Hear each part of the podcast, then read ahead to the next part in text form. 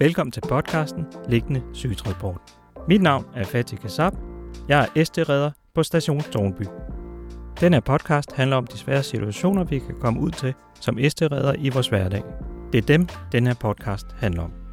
Hver gang har jeg en case med, som vi gennemgår sammen med panelet, fra opkald til regionen, til at vi står på hospitalet. Velkommen til podcasten Liggende Sygetransport.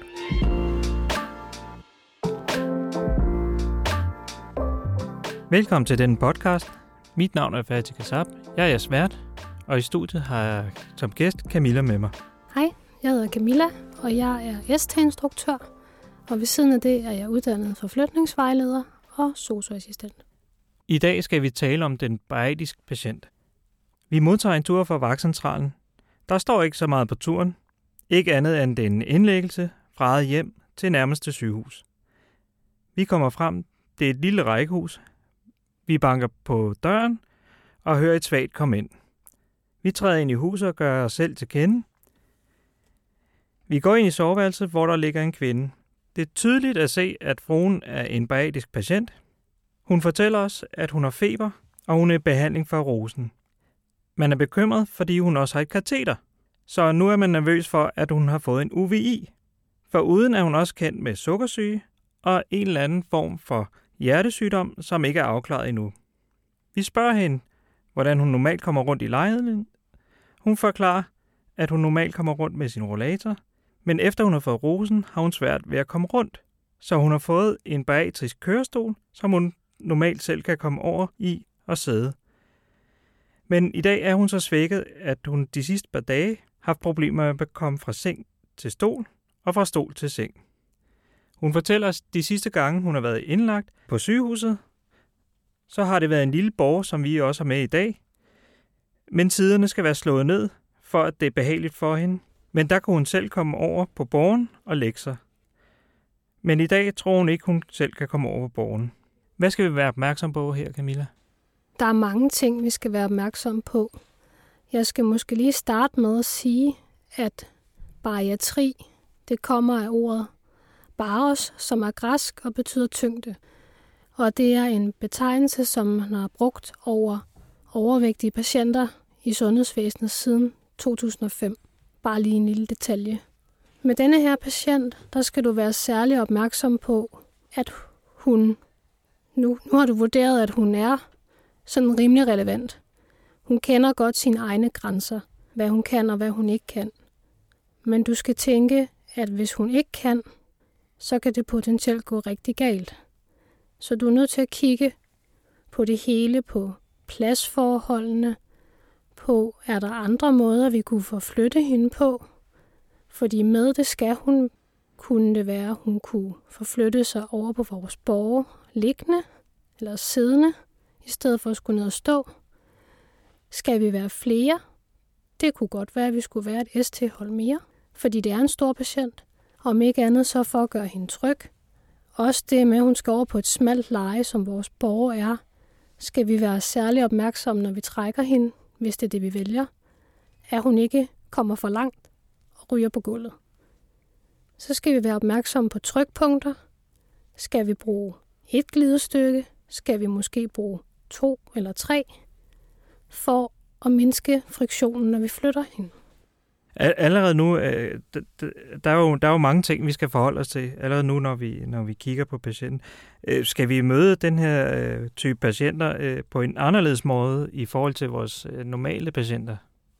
Nej, kunsten er jo at se mennesket. Altså, du skal ikke være bange for at møde den bariatriske patient, men du skal gøre det med respekt. Du skal holde øjenkontakten, du skal se mennesket. Du skal spørge, hvad de selv kan. Hvad plejer de at gøre? Mange af de her bariatriske patienter er faktisk rigtig gode til at forflytte sig selv og har fundet nogle gode måder at bruge deres krop på for at kunne komme fra A til B. Du skal vide, at der kan være rigtig mange årsager til svær overvægt. Det er ikke selvforskyldt. Det kan skyldes sygdom, det kan skyldes stofskifteproblemer, psykiske problemer, medicin. Der er så mange ting, der spiller ind, og man kan ikke bare stoppe med at spise fra den ene dag til den anden. Så alle de her fordomme, de skal droppes. Og så skal du forberede dig grundigt på den opgave, du skal løse, så patienten føler, at du er styr på dine ting og ikke bliver nervøs. Og så skal du tænke, hvad har jeg af hjælpemidler og muligheder, såsom glidestykker, talerstole, med videre.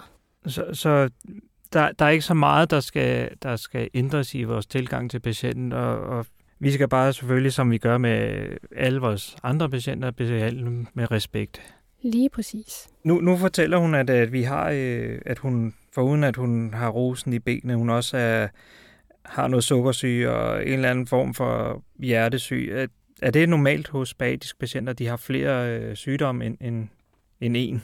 Det er desværre meget normalt, at jo længere tid, at man har døjet med stor overvægt, jo større er risikoen for netop diabetes, for hjertekarsygdomme, for slidgigt, de kan få åndenød. Der er en hel masse følgesygdomme med at have overvægt. Det er der slet ikke nogen tvivl om. Altså, jeg og min marker vurderer, at vi kan, vi kan selv få patienten over på vores borgere med glidebrættet og de her ekstra glidestykker og alt det. Men, men vi tænker lidt, at vi skal have patienten ned og ligge. Er, er det en god idé umiddelbart?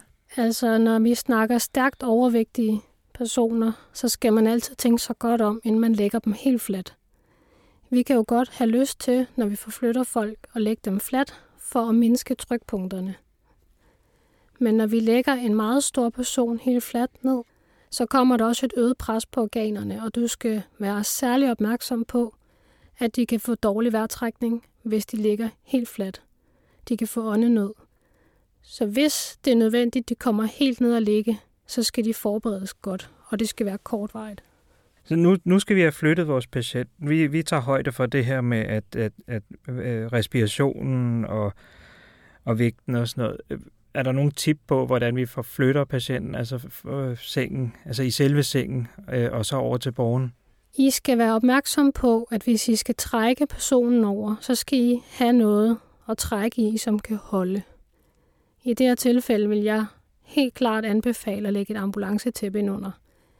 Eventuelt to, der ligger den modsatte vej på tværs af sengen, så de længere og bedre kan komme hele vejen om patienten. Så brug god tid på at forberede opgaven, få rullet tæpperne ind under, få lagt glidestykkerne, få låst borgen, låst sengen helt tæt op ad hinanden. Og i mange situationer ville det måske være en fordel at være et S T-hold mere, så man kunne stå to på hver side. Dels for trygheden, men også for at sikre, at patienten havner på den lille smalle leje, vi har, og ikke kommer for langt. Vil du gøre sådan, at du vil, øh, lad os sige, hun ligger inde på midten af den her seng, vil du så trække hende ud til kanten først, og så køre vores egen borg op på siden af den, og så trække hende det sidste stykke? Eller hvordan vil du klare den? Helt klart, at hvis vi er ude i, at det er os, som skal trække, så vil jeg dele forflytningen op i små forflytninger. Det gør belastningen mindre for os, og det er mere trygt for patienten. De kan bedre følge med. Hvis nu at patienten har ressourcerne, kan det jo også være, at løsningen kan være, at hun selv hjælper med at komme over på borgen, siddende fra seng til borg. Det kunne også være en løsning. Hele tiden tænk kreativt, tænk muligheder. Jeg tænker, når vi får patienten over på borgen og får spændt hende fast med vores seler, og de her to sider er nede, og vi får patienten ind i, i vores borgrum her. Hvad så med kørslen? Og, og jeg går ud fra, at vi skal være mere forsigtige omkring kørslen, eller hvordan foregår det? Det skal man på en eller anden måde. Så vi er jo altid forsigtige. Vi kører altid stille og roligt. Men vi skal være opmærksomme på, at når man ligger på så smalt et leje, og man ikke kan se, hvor vi skal hen, og denne her forskydning af kropsvægt, når vi svinger bilen og kører over huller og så videre i vejen, at der skal vi være særlig opmærksomme, når vi har en meget stor patient liggende på vores borg. Mere end vi plejer at være. Nu ved vi jo, at, at, at, at fruen er en bariatrisk patient. Er der nogen måder, at, altså, vil det gøre noget, at vi ringede til, til modtagelsen, eller hvor, hvor fruen nu skal hen, at lige gøre den opmærksom på, at, at hun har det her store B M I, som hun nu har? Ja, man skal altid være på forkant. Jo mere du kan være det, jo bedre er det for alle.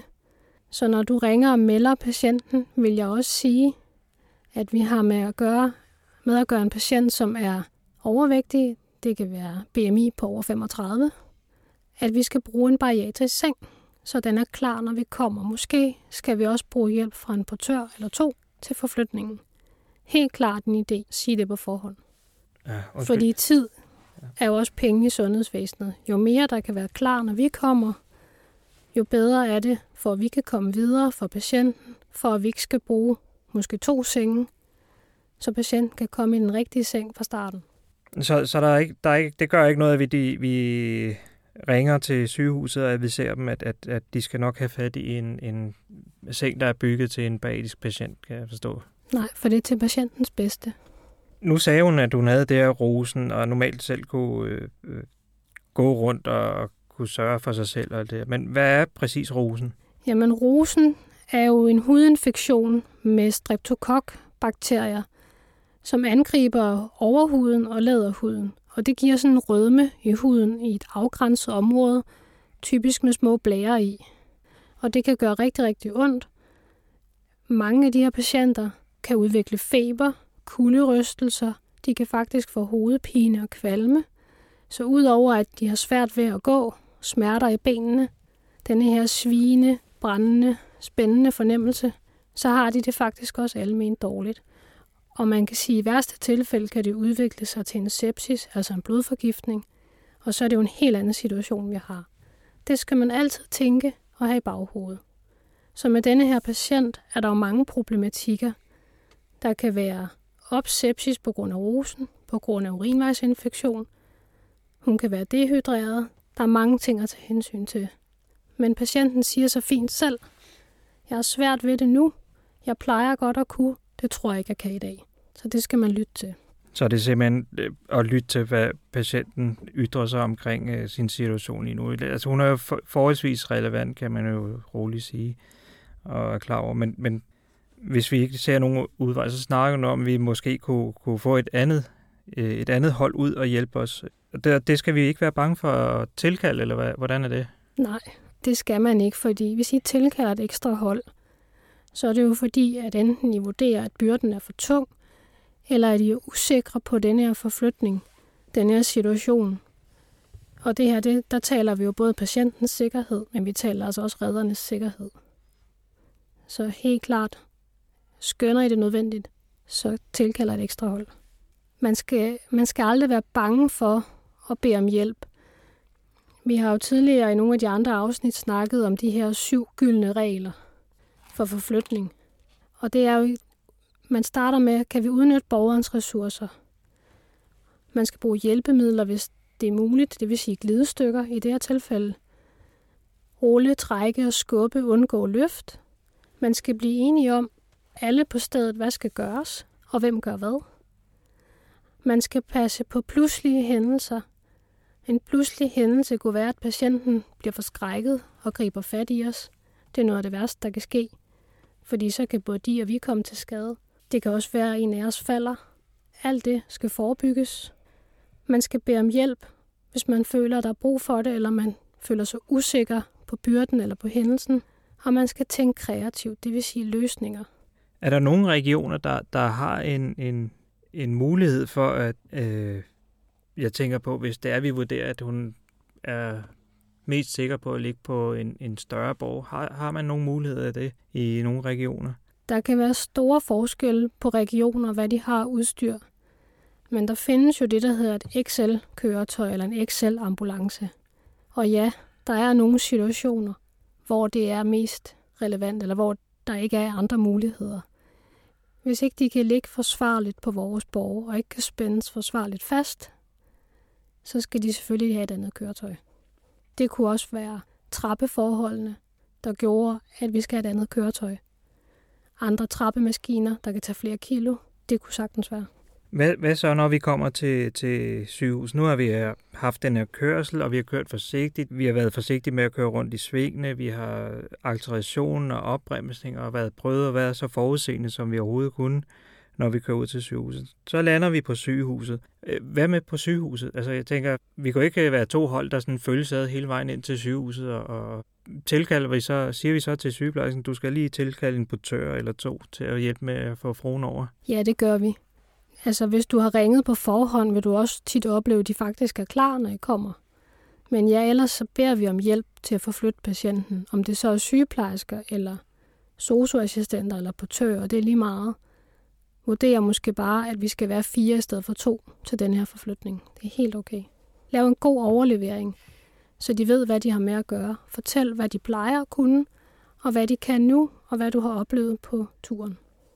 Som regel er det jo travlt på et sygehus. Hvad nu, hvis der ikke er tid til, til at assistere sådan noget? Skal vi, må vi så bare vente, tænker jeg? Ja, altså hvis man skal være fire, så skal man være fire. Det værste, du kan gøre, det er bare at prøve at gøre det selv, og I så taber patienten. Eller du får en rygskade. Det må bare ikke ske. Så selvfølgelig vil der være tid til det på et tidspunkt. Er det noget, der tager længere tid end normalt, så vil jeg kalde op til vagtcentralen og fortælle, hvad for en situation vi står i. Så hvis vi skulle sådan afrunde øh, den her case, så, så et eller andet sted, så kan man jo sige, at vi skal jo i teorien bare, bare, bare, men vi skal behandle dem ligesom andre patienter, som vi til daglig kører med, øh, med respekt og, og, og forståelse over for deres situation, og sørge for, at de kommer trygt og roligt ind på sygehuset. Ja, du skal møde patienten der, hvor de er, med samme respekt, uanset hvem de er og hvor de er, og hvad de kommer fra. Så mødet med den bariatriske patient er det samme som mødet med alle mulige andre patienter. Forskellen er måske bare, at her der skal du være særlig opmærksom på nogle andre faktorer, når du skal forflytte for eksempel. At du skal planlægge din opgave ekstra godt. At her skal man være særlig opmærksom på, hvad skal vi bruge af udstyr? Kan vores udstyr klare det? Og hvor mange skal vi være?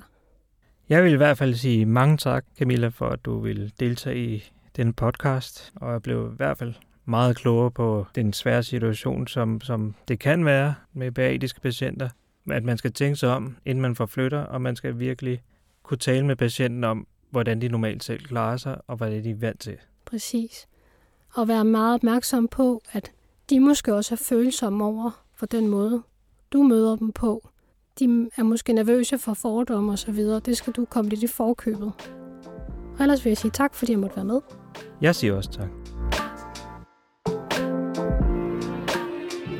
Du har lyttet til podcasten Liggende Sygetransport, der er produceret af Munck Studios for Reddernes Udviklingssekretariat i tre F.